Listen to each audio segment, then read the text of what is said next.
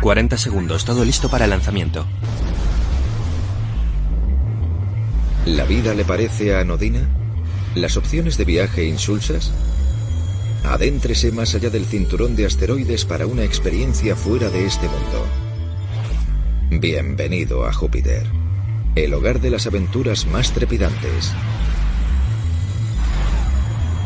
Bucee en sus profundidades misteriosas. A medida que la nave espacial baja atravesando las nubes, el entorno se hace más cálido y oscuro. En el centro las temperaturas son superiores a las de la superficie del Sol y la presión es increíblemente alta. Tempestuoso por dentro y también por fuera. Me gusta ver huracanes en la televisión. La Gran Mancha Roja es el mayor huracán conocido. Lleva allí 400 años. Ver algo así tiene que ser muy impresionante. ¿Desea sacarle más sensaciones a su dinero? Los buscadores de emociones fuertes deben dirigirse a Io, la exótica luna de fuego y azufre de Júpiter. Ver a Io cubierta de volcanes incandescentes, despidiendo esos enormes penachos de lava con Júpiter al fondo, tiene que ser algo bastante asombroso. El escape de la zona caliente de Io zambulléndose en el océano helado extraterrestre de su vecina Europa es el lugar ideal para uno de los encuentros más singulares. ¿Hay alguna razón para ir a Europa? Desde luego. Se trata de un mundo totalmente inexplorado, pero es el lugar con la probabilidad más alta de albergar vida fuera de nuestro planeta. Elija Júpiter, donde el cambio de escenario está garantizado. Con más de 62 lunas que explorar, aquí hay algo para todos. ¿Tentado?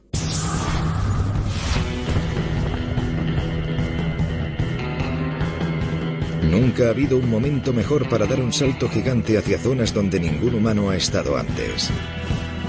Para seguir los pasos de nuestros robots pioneros y explorar los planetas de nuestro sistema solar.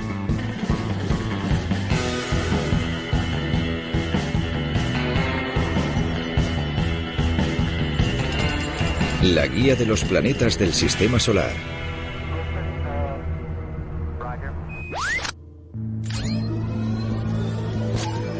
Júpiter.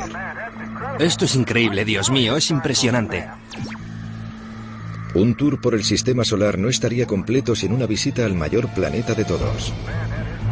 Pero las grandiosas vistas conllevan mayores peligros y misterios a lo largo de todo el itinerario. Será mejor prepararse antes de partir. Para ello, considere esto su guía personal para explorar el reino de Júpiter.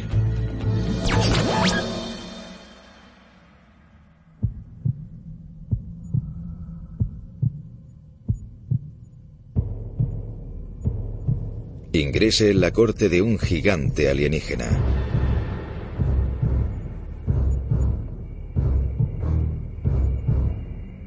Júpiter es uno de los lugares más espectaculares del sistema solar.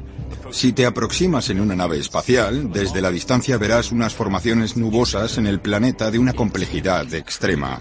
Son bandas de nubes multicolores, siempre cambiantes, con unos brazos espirales únicos en todo el sistema solar.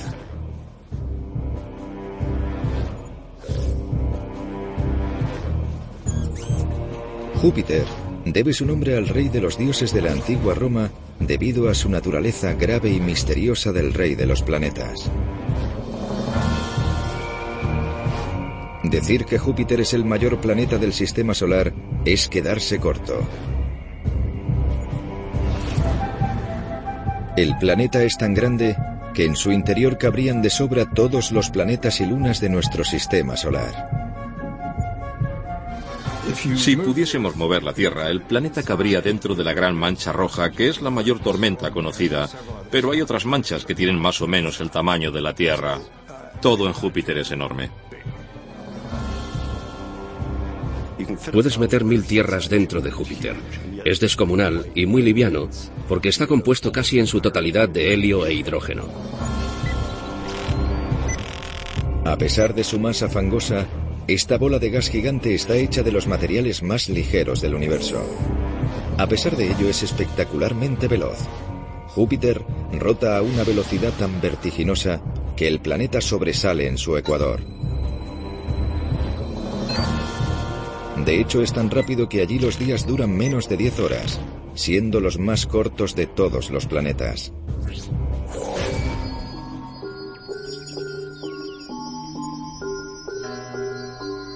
La primera vez que posamos nuestros ojos sobre Júpiter fue hace 400 años, cuando el astrónomo italiano Galileo apuntó su telescopio hacia ese planeta. Fue el 7 de enero de 1610 cuando su curiosidad produjo uno de los instrumentos científicos más potentes de todos los tiempos y literalmente puso el mundo boca abajo. Lo que descubrió fue que Júpiter tenía cuatro lunas que giraban a su alrededor. Eso es lo que le convenció de que era imposible que la Tierra fuera el centro del universo, ya que había objetos que orbitaban alrededor de otros planetas. Aquello fue una revelación. Io, Europa, Calisto y Ganímedes. ¿Eran aquellos mundos que circundaban a un señor lejano iguales al nuestro?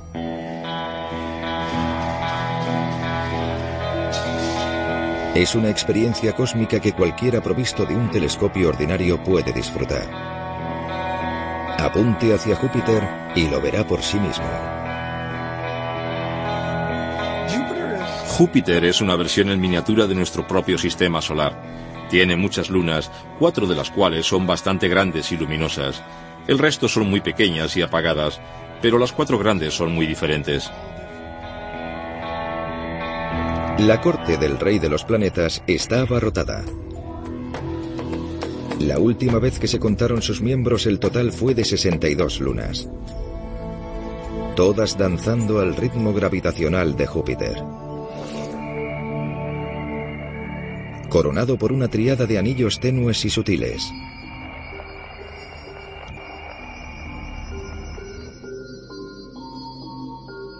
Júpiter es un planeta que sabe cómo ejercer su influencia sobre el sistema solar y cómo impresionar al viajero más curtido. Un avión jumbo puede dar la vuelta a la Tierra en menos de dos días. Para completar una órbita de Júpiter, el mismo avión necesitaría tres semanas enteras y al menos 50 paradas para repostar. Los pasajeros se hartarían de la comida, pero además no habría donde aterrizar. Júpiter no tiene superficie. Si diriges un radar potente hacia el planeta, lo que obtienes es cuatro pequeños puntos luminosos que son sus cuatro lunas principales. Es lo único que se puede detectar con un radar. Es como si no estuviera, es como un planeta oculto. Si nuestros ojos fueran radares, nos preguntaríamos alrededor de qué giran esas cosas. 40 segundos.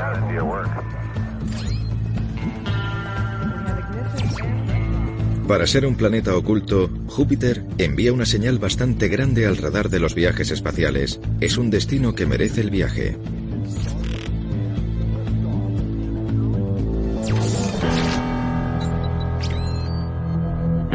Mejor forma de comprobar cómo sería un viaje a Júpiter es seguir los pasos del extraordinario trayecto realizado por la única nave espacial que alcanzó su órbita. Ignición. En estos momentos la nave espacial ha despegado con destino a Júpiter. Enviada mediante una lanzadera, la nave espacial Galileo despegó de la Tierra en 1989 en pos de una odisea que duraría 14 años.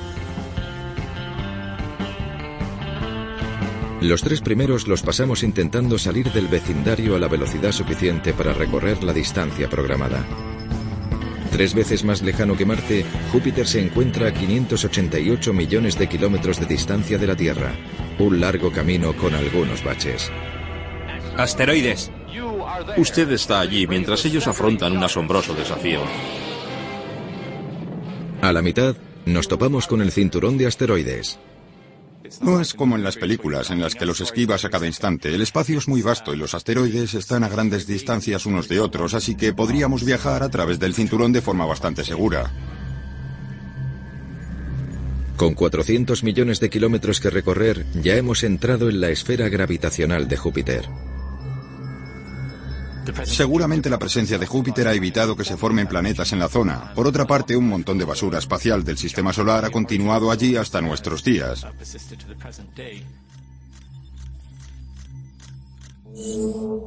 A continuación nos topamos con una presencia que no podemos evitar, el límite de la magnetosfera jupiteriana. Es invisible, pero su sonido es como el de un poste eléctrico. Es como si hubieses chocado con algo, estás tranquilo y de repente... Bueno, ya estamos en el sistema de Júpiter. ¿Quieres seguir adelante? Queda advertido. Acabamos de cruzar el umbral del terreno espacial más peligroso del sistema solar. En la magnetosfera de Júpiter no hay prácticamente nada que pueda protegerte. Es como esas zonas en las que hay un cartel que dice, no entre por nada del mundo, y si lo hace, más le vale estar dispuesto a pagar en sus equipos electrónicos, porque aquí está vendido. Ingrese en el fiero campo magnético de Júpiter y entrará en una zona de alta radiación de intensidades sobrecogedoras. Aquí las partículas solares cargadas giran en un frenesí relativista. Sacudida por el viento solar, esta vorágine magnética se extiende hasta las cercanías de la órbita de Saturno. La magnetosfera de Júpiter es la mayor entidad del sistema solar. Si fuera visible desde la Tierra, tendría el mismo tamaño en el cielo que la Luna. Esto fue un auténtico imán para la NASA, que se embarcó hacia las profundidades del espacio por primera vez desde los inicios de la década de 1970. Las misiones Pioneer fueron concebidas para enviar los primeros instrumentos de pruebas al entorno del planeta y medir la fuerza de la radiación. Además pensaron que podrían instalar una cámara para tomar unas cuantas fotos por el camino. Fue algo tentativo, como comprobar la temperatura del agua con los dedos de los pies. Esta agua era profunda y letal, pero a pesar de los fallos en los instrumentales y las imágenes borrosas, los vuelos de las ondas Pioneer fueron la antesala de las misiones que le siguieron. Las misiones Pioneer revelaron que los cinturones de radiación de Júpiter eran incluso más intensos de lo que habíamos anticipado. Por tanto, hubo que reformar la siguiente misión programada, el Voyager a toda prisa. Tuvieron que añadir escudos, más escudos, capitán, porque sabíamos que sufriría una dosis bastante ingente de radiación. Cuando en 1979 los viajeros espaciales Voyager 1 y 2 pasaron por delante de Júpiter de camino a los límites del sistema solar, los misterios de Júpiter se hicieron aún más profundos. ¿Cómo podían producirse estas potentes tormentas magnéticas dentro de una bola gigante de gas? ¿Por qué una luna bullía con volcanes mientras que su vecina permanecía cubierta de hielo? ¿Y qué se halla bajo las nubes de Júpiter? La misión de la nave Galileo era investigar estas preguntas.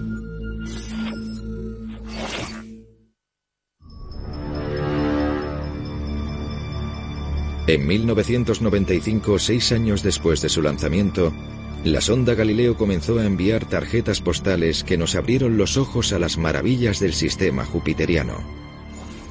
A medida que te acercas, comienzas a distinguir las cuatro lunas grandes de Júpiter, Io, Europa, Ganímedes y Calisto, que por lo que parece son muy diferentes entre ellas.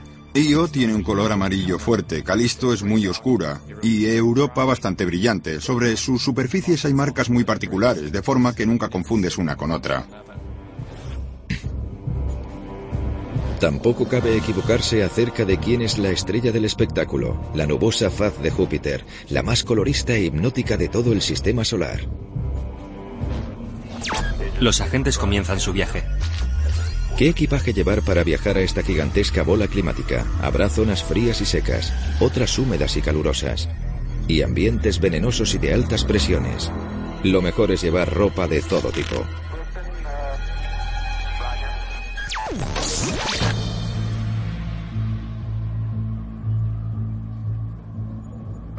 Soy un hombre del tiempo. Me gusta estudiar el tiempo en todas las altitudes, desde los huracanes cerca de la superficie hasta el tiempo que hacen las cimas montañosas. Júpiter es el sueño de cualquier hombre del tiempo.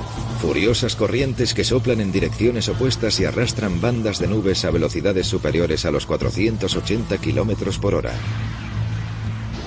Relámpagos diez veces más potentes que los de la Tierra. Escarcha del tamaño de un balón de fútbol. Un clima extremo, aunque sorprendentemente predecible. La previsión del tiempo en Júpiter es más acertada que la de la Tierra. Si quieres obtener fotografías cercanas de la gran mancha roja, solo tienes que saber dónde estará con dos o tres semanas de antelación. Eso nunca podríamos hacerlo con una tormenta terrestre, pero no ha sido difícil en el caso de Júpiter, porque la gran mancha roja se comporta muy bien y nunca cambia de rumbo. El célebre lunar rojo de Júpiter ha sido un enigma desde que fue descubierto en 1664.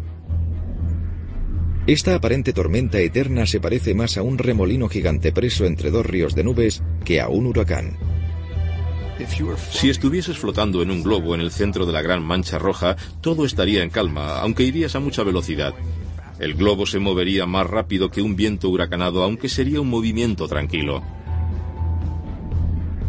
Una tormenta digna de verse que se alzaría 8 kilómetros en el cielo.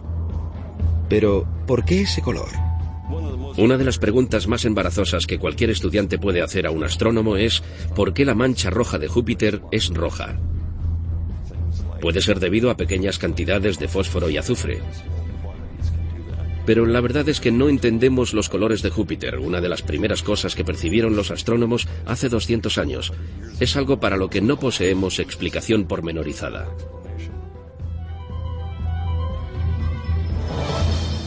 El otro puzzle inacabado desde que las misiones Voyager transmitieron los primeros informes meteorológicos es ¿por qué hay una mancha roja? Esperábamos encontrarnos un tiempo así, pero no una tormenta de 300 años. La verdad es que el clima de Júpiter resultó ser más turbulento de lo que creíamos, y eso profundizó el misterio. ¿Cómo puede una tormenta durar tanto tiempo? Hamed Kalei se enfrenta a esta parte del problema de forma muy sencilla, soplando burbujas a modo de planetas Júpiter en miniatura en su laboratorio de Burdeos. El misterio es su persistencia. Rota a una velocidad determinada y recorre miles y miles de kilómetros. La gran mancha roja es enorme. Dentro de ella caben dos tierras enteras. Todo lo que sabemos nos dice que algo así debería haber sido aniquilado por las turbulencias que lo rodean. El investigador calienta media burbuja de jabón haciéndola entrar en contacto con una superficie metálica. Así reproduce el modo en que la atmósfera fluida y liviana de Júpiter podría reaccionar a la subida de la temperatura en el interior del planeta gaseoso. Como es normal, surgen tormentas de forma espontánea. El interés de la prueba de la burbuja, al menos de esta, es que aparecen vórtices anticiclónicos de forma espontánea. No hacemos nada para crearlos, sino que surgen casi de la nada de las turbulencias que se producen a su alrededor. Las agencias espaciales gastan miles de millones para enviar sondas espaciales a observar estos fenómenos. El método de Hamed Kalei nos permite explorar Júpiter sin salir de la bañera.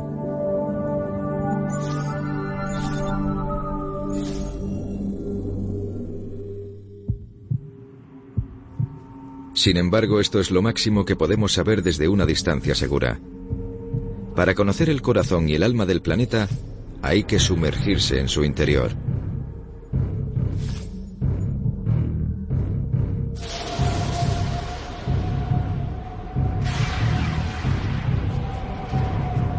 ¿Imagina una zambullida suicida en profundidades misteriosas? Relájese. La sonda Galileo ya lo ha hecho por nosotros. La sonda Galileo se separó de su nave nodriza y voló en silencio radioeléctrico hacia Júpiter como si fuese un misil balístico. La sonda Galileo penetró en la atmósfera de Júpiter a una velocidad increíble porque la gravedad de Júpiter la fue acelerando a medida que entraba. Todos hemos visto fotografías de meteoritos cruzando la atmósfera terrestre. Esto es cientos de veces peor en cuanto a calor y fuerza del impacto. Sería como contemplar una explosión nuclear. La violencia solo duró unos minutos. El 7 de diciembre de 1995, la sonda atravesaba el cielo extraterrestre a una velocidad de 100 km por hora y con todos sus instrumentos en llamas. En cuanto a su aspecto exterior, no se diferencia de la atmósfera superior de la Tierra. Si descendiéramos dentro de la sonda y mirásemos por la ventana, veríamos pasar unas delgadas nubes cirros y después podríamos ver otras bastante extrañas. Sería como caer en una fábrica química alienígena. Esas nubes no solo parecen extrañas, sino que apestan. Las nubes de Júpiter están formadas por varias sustancias, amoníaco, que es un líquido limpiador, y H2S, el gas que despiden los huevos podridos. Y por debajo agua. Como grandes nubes de tormenta, estos profundos nubarrones de agua son el origen de los feroces relámpagos de Júpiter. Ahora la temperatura asciende y la presión aumenta. A continuación las nubes desaparecen. Si te imaginas atravesando la nubosidad de Júpiter para salir por debajo de la base de las nubes, sería como cuando desciendes en un avión y bajo las nubes aparece un cielo despejado. Solo que en este caso estaríamos ante la visión más aterradora del sistema solar. Cielos despejados sobre un hoyo sin fondo. Un pozo infernal en las profundidades del interminable cielo jupiteriano. Las gotas de lluvia se evaporan en el interior caliente de Júpiter, pero no hay océano, no hay nada, solo una atmósfera muy caliente. La señal de la sonda se perdió a unos 160 kilómetros bajo las nubes. Horas después de perder el contacto con la sonda, la nave descendió a una parte de la atmósfera donde el material comenzó a evaporarse. La sonda Galileo terminó siendo parte de la misma atmósfera que estaba estudiando, como la unión del alma con el universo de la filosofía zen.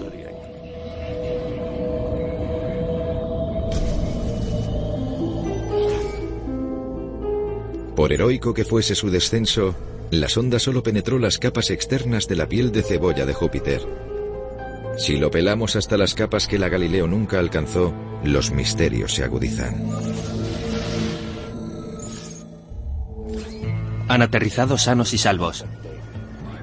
Nos acercamos a Marte. Ahora debemos viajar hasta el extraño corazón de Júpiter para resolver un auténtico enigma cósmico.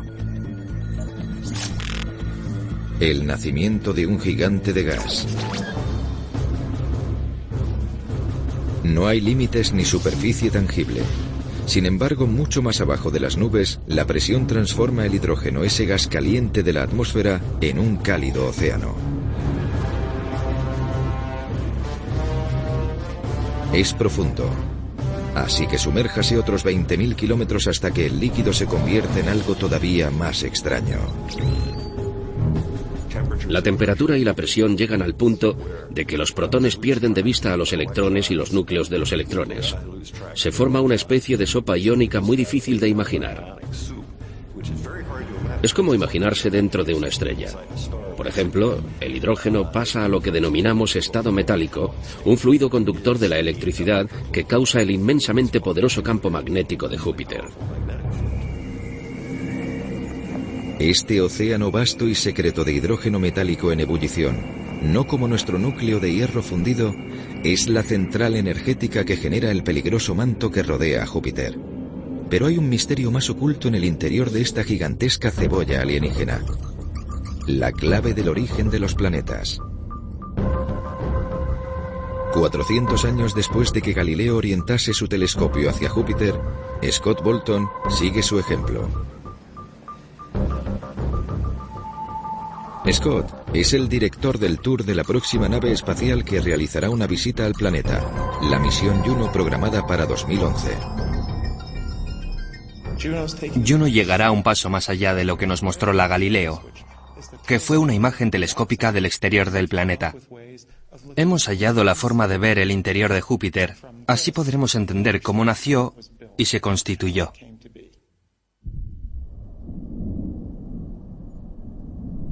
Por lo que sabemos, los planetas se formaron a partir de un disco de polvo y gas que giraba alrededor de nuestro Sol recién nacido.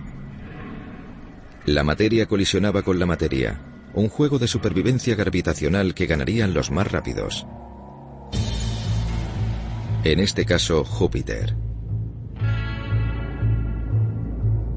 Igual que las personas, los planetas son lo que comen, pero ¿Engulló Júpiter la mayor parte de los abundantes gases ligeros antes de que apareciera la materia sólida? ¿O se formó como el resto de los planetas, pero haciéndose con una parte demasiado grande de gas y hielo del congelador cósmico? Las moléculas de las primeras comidas de Júpiter, rocas, gas, vapores y polvo, siguen atrapadas en algún lugar de su interior. Cuando la sonda Galileo registró altos niveles de gases raros y pesados, más de lo que nadie esperaba, las cosas se complicaron aún más. Aquello no encajaba en ninguna teoría sobre la formación de los planetas. Así que en un instante todas las teorías sobre el origen de los planetas, incluida la Tierra, se fueron a pique. Juno retomará la tarea de la Galileo donde lo dejó para intentar desvelar el misterio de la formación de Júpiter. Lo lograremos mirando el interior de Júpiter y entendiendo en primer lugar si existe un núcleo sólido. Si las mediciones de gravedad no demuestran la existencia de un núcleo sólido, entonces Júpiter se formó antes, como el Sol. Pero si hubiera un núcleo, el nacimiento del planeta se habría producido después, una vez que se formaron las materias sólidas. Al medir el contenido de agua, Juno debería ser capaz de revelar la temperatura del sistema solar cuando Júpiter se formó. ¿Y dónde? Algunas teorías sugieren que el planeta se abrió paso para acercarse al Sol. Con los descubrimientos de gigantes gaseosos como Júpiter por toda la galaxia, resolver el puzzle de su origen está adquiriendo una importancia nueva.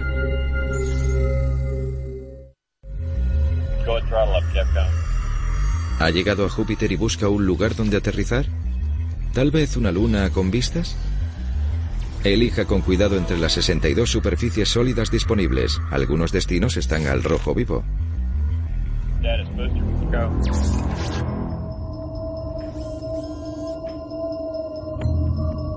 Mientras la sonda atmosférica desaparecía entre las nubes en 1995, la propia Galileo pasaba a toda prisa por Io, echaba el freno y se metía en la órbita de Júpiter.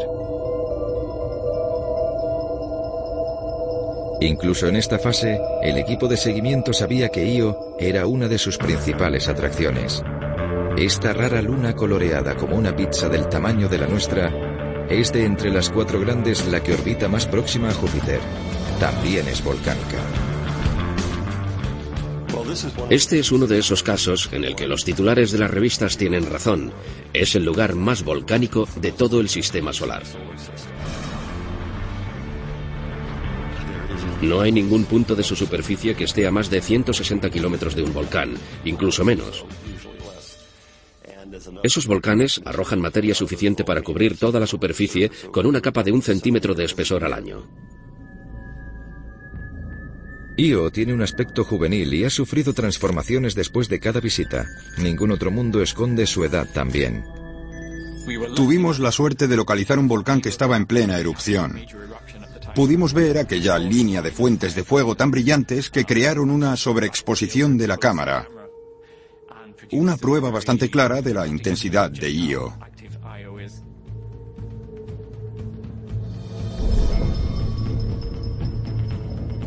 Tome un vuelo nocturno como el de la sonda Galileo sobre la superficie de Io y la vista de los agitados lagos de lava será inolvidable. Ahora imagine una visita a su superficie. Si tuviese que dirigir una expedición a Io, ¿dónde llevaría a la gente?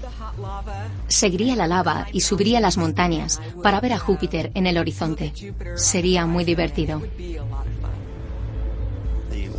El paisaje se asemejaría a una versión roja, rosácea y sulfurosa de lo que verías si fueras a la isla mayor de Hawái. Pero con un añadido interesante.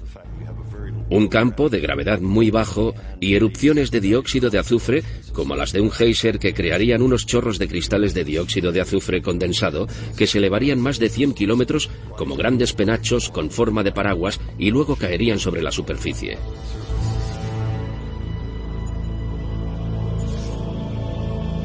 Penachos gigantes, una nevada de azufre, fuentes de fuego de lava, algunas incluso más calientes que las de la Tierra. Pero ¿por qué Io se cuece por dentro? La razón de la tremenda actividad volcánica de Io es la energía bombeada por las mareas que levantan Júpiter. No me refiero a mareas líquidas como las de nuestros océanos, sino a toda la masa de Io bajo la fuerza de fuerzas tidales. De tal forma, la superficie de Io en su ecuador, en el momento en que está más cerca de Júpiter, es 100 metros más alta que cuando se encuentra en el punto más lejano del planeta. Eso es muchísima fuerza, un empuje tremendo. Io es como una masilla caliente en las manos gravitatorias de Júpiter. Se solía pensar que la probabilidad de encontrar vida en algún planeta más allá de Marte era de casi cero absoluto, casi igual que la temperatura. Pero eso era antes de que supiéramos dónde mirar. Cuando el asunto de la vida en Júpiter se discutió en serio por primera vez en la década de 1970, Solo había un lugar que merecía la pena tener en cuenta, las nubes. Tal vez las nubes albergasen una comunidad entera de alienígenas a la deriva en una zona paradisiaca, cálida, húmeda y soleada, muy parecidos al plancton que flota en los océanos iluminados por el sol del planeta Tierra. Esta idea atrevida fue descartada por la sonda, ya que ésta no encontró pruebas de la existencia de moléculas orgánicas complejas en la atmósfera. Pero cuando Galileo miró de cerca a Europa, la situación cambió.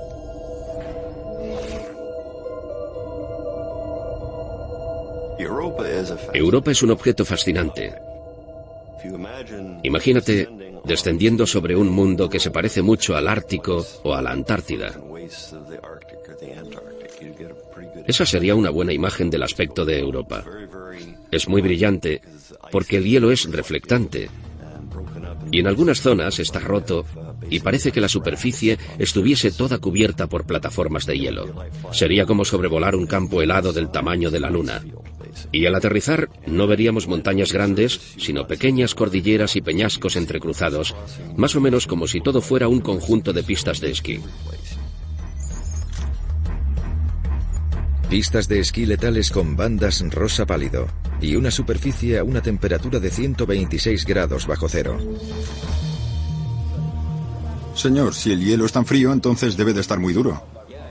Sí, así es, y se endurece como una roca. Queda tan duro como las rocas de la superficie de Europa. Sin duda, la primera persona que consiga ir y volver de las pistas de esquí de Europa tendrá una buena historia que contar. A Bob Papalardo, un especialista en Europa de la NASA, le gustaría ser esa persona. Me encantaría llegar a la superficie de Europa y caminar por allí. Seguramente crujiría bajo mis botas. Es un lugar muy peculiar. Tenemos que esforzarnos mucho para pensar lo que puede suceder en un mundo helado que orbita alrededor de un planeta gigante como Júpiter. La misma Europa se esfuerza, ya que está bajo la presión de las tensiones gravitacionales de Io y Ganímedes, alrededor de su enorme anfitrión. Cada día que pasa, las tensiones que existen alrededor de Europa agrietan la superficie de ese cuerpo celeste que se traslada a la velocidad con la que camina una persona. Son las vetas curvadas que observamos sobre su superficie. Seguramente, si estuviéramos en Europa, seríamos capaces de oír el sonido de la corteza de hielo agrietándose. Tal vez no si estuviéramos de pie, pero si pegásemos la oreja al hielo, sí que oiríamos a Europa crujir como un barco rompehielos. Los factores que calientan a Io también afectan a Europa, pero de forma mucho menos intensa. Los cambios constantes en la fuerza gravitacional de Júpiter distorsionan su superficie y eso crea calor en su interior. Esto se debe al mayor secreto de Europa. Su capa de hielo flota sobre un vasto océano oculto de agua salada calentado por el intenso abrazo tidal de Júpiter. Se estima que el océano de Europa tiene más de 97 kilómetros de profundidad, mucho más que los de la Tierra. Si fuese así, en Europa habría más agua escondida que en nuestro planeta azul. Y el agua implica la posibilidad de vida. Suena al lugar en el que podría existir la vida, porque bajo el hielo Europa está protegida de las radiaciones, y las temperaturas y la presión atmosférica son parecidas a las de los océanos de la Tierra. Tengo amigos en la comunidad de oceanógrafos que querrían practicar un agujero allí ahora mismo. Si les dijera que hay un agujero, meterían un sumergible robótico ahora mismo.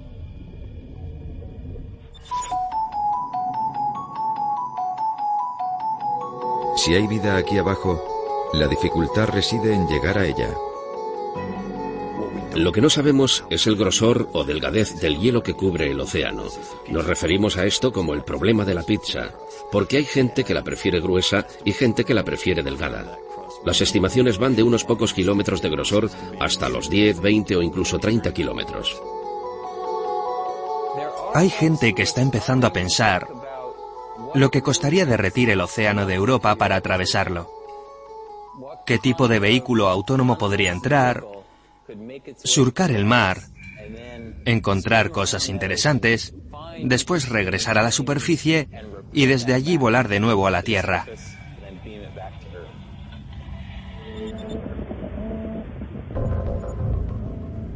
Bill Stone ha llegado donde ningún otro hombre ha llegado antes. Como buceador pionero de cuevas submarinas e ingeniero aeroespacial, ahora quiere bucear en un océano alienígena a 800 millones de kilómetros de su hogar.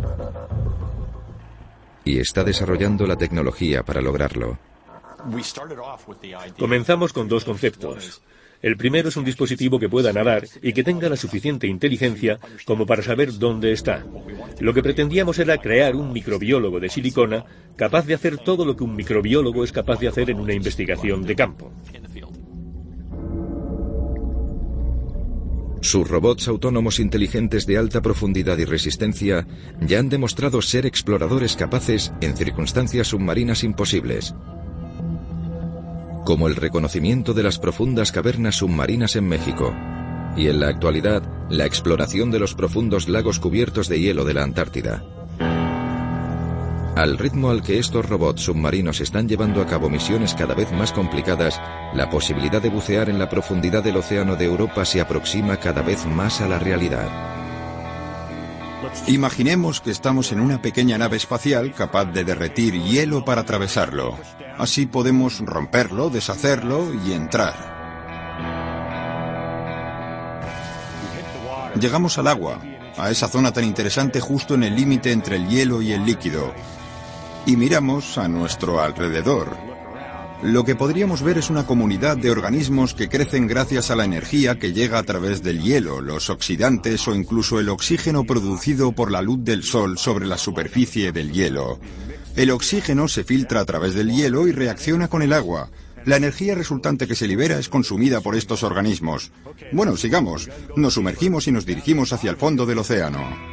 Cuando llegamos lo que vemos son conductos hidrotérmicos, conductos de profundidad como los que se producen en la Tierra por la energía tidal, la de las mareas, pero en este caso el origen es el empuje gravitacional de Júpiter que mueve los líquidos calientes en el interior de Europa a través de su corteza. Eso es lo que esperamos encontrar. En la Tierra, Hemos encontrado comunidades de organismos que prosperan a pesar de su aislamiento de la vida que existe más arriba y que se agrupan alrededor de los conductos hidrotérmicos volcánicos de las profundidades en busca de calor y sustento. Esto es lo que hace de Europa un lugar tan atractivo. Deberíamos encontrar agua salada y templada en contacto directo con un fondo marino rocoso y caliente. La vida es como una pequeña pila funciona gracias a una reacción química. Si ese manto rocoso es caliente, entonces se forman especies de fumarolas sobre el fondo del mar y reacciones químicas que impulsan la vida en el océano y en los puntos calientes del lecho marino. Estamos hablando no de delfines, ballenas o monstruos del lago Ness, sino de microbios minúsculos. Pero eso no resta importancia al hecho si pensamos que en Europa puede haber vida, es importante constatarlo. ¿La vida surge con facilidad en las condiciones adecuadas? O por el contrario, si no existe vida en el océano de Europa, a pesar de las condiciones favorables, ¿por qué no? ¿Y hasta qué punto la vida tal y como la conocemos sobre la Tierra es un fenómeno excepcional?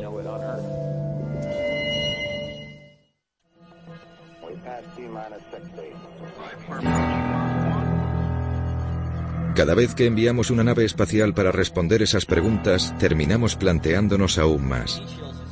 Es obvio que nuestro destino es regresar a Júpiter.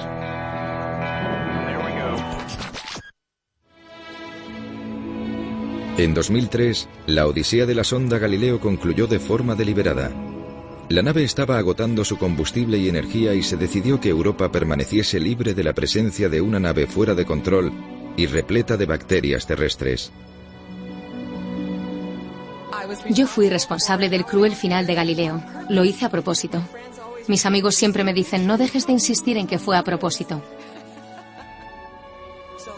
La idea era que se precipitase sobre Júpiter a tal velocidad que quedaría destruida al instante.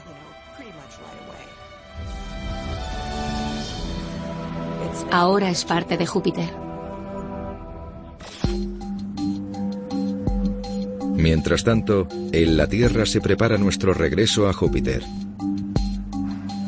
En la nave de construcción de Lockheed Martin, la nave Juno está tomando forma y se prepara para su propio encuentro con Júpiter a finales de la década.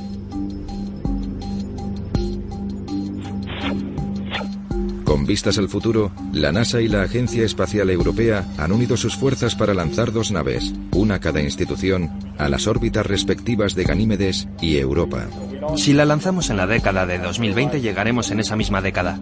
Estas pormenorizadas y fundamentales misiones de reconocimiento prepararán el camino para la consecución del último fin, la exploración de un océano extraterrestre por medio de robots submarinos. Europa es un buen lugar para robots. ¿Por qué? En primer lugar, hay que recorrer una distancia enorme y nuestros sistemas de propulsión no están preparados para llevar gente hasta allí. En segundo lugar, la radiación en la superficie de esa luna es peligrosísima. Un ser humano expuesto a ella durante cinco minutos recibiría una dosis letal, así que es mejor no enviar a personas a Europa, aunque sí que podemos mandar robots. ¿Hay razones para hacerlo? Por supuesto. Es cierto que se trata de un mundo totalmente inexplorado, pero es el lugar con la probabilidad más alta de albergar vida fuera de nuestro planeta. Algún día, tal vez podamos desarrollar una tecnología magnética que permita mantener a un ser humano vivo en un entorno dominado por la radiación que emana de Júpiter. Pero en el futuro más cercano las exploraciones se llevarán a cabo por medio de máquinas. La programación de robots no se limita a los robots, es una experiencia profundamente humana. Estamos enviando fragmentos de nosotros mismos ahí fuera a realizar el trabajo. Cuando viajas a bordo de naves espaciales, usando los ojos de la nave como nuestros ojos, enseguida se crea un apego hacia esa nave heroica que sobrevive a todas esas experiencias desafiantes y mortales. Si escuchas a la gente involucrada a lo largo de los años en esas exploraciones, suele decir, ese fue el año que fuimos a Enceladus, aquel fue el año que fuimos a Neptuno. Se lo toman como algo personal. La diferencia entre quedarse aquí y estar allí se desdibuja. La familiaridad con unos mundos tan extraños prueba lo mucho que hemos avanzado gracias a Galileo, tanto el hombre como la sonda. Y el viaje continúa. Me encantaría ir si pudiera. Es uno de mis lugares favoritos del sistema solar. Tendría Júpiter de fondo, enorme, multicolor y en constante cambio. Sería un lugar estupendo que ver. Para un viaje de estudio del clima de Júpiter, entraría en la atmósfera por el lugar donde se forman los relámpagos y miraría por la ventana para disfrutar del espectáculo de luces. Europa lo tiene todo. Me encantaría merodear por el océano de Europa. ¿Podría haber vida allí abajo? Seguramente no llegaré a saberlo en esta vida, pero allanaremos el camino para que la próxima generación de exploradores lo averigüe.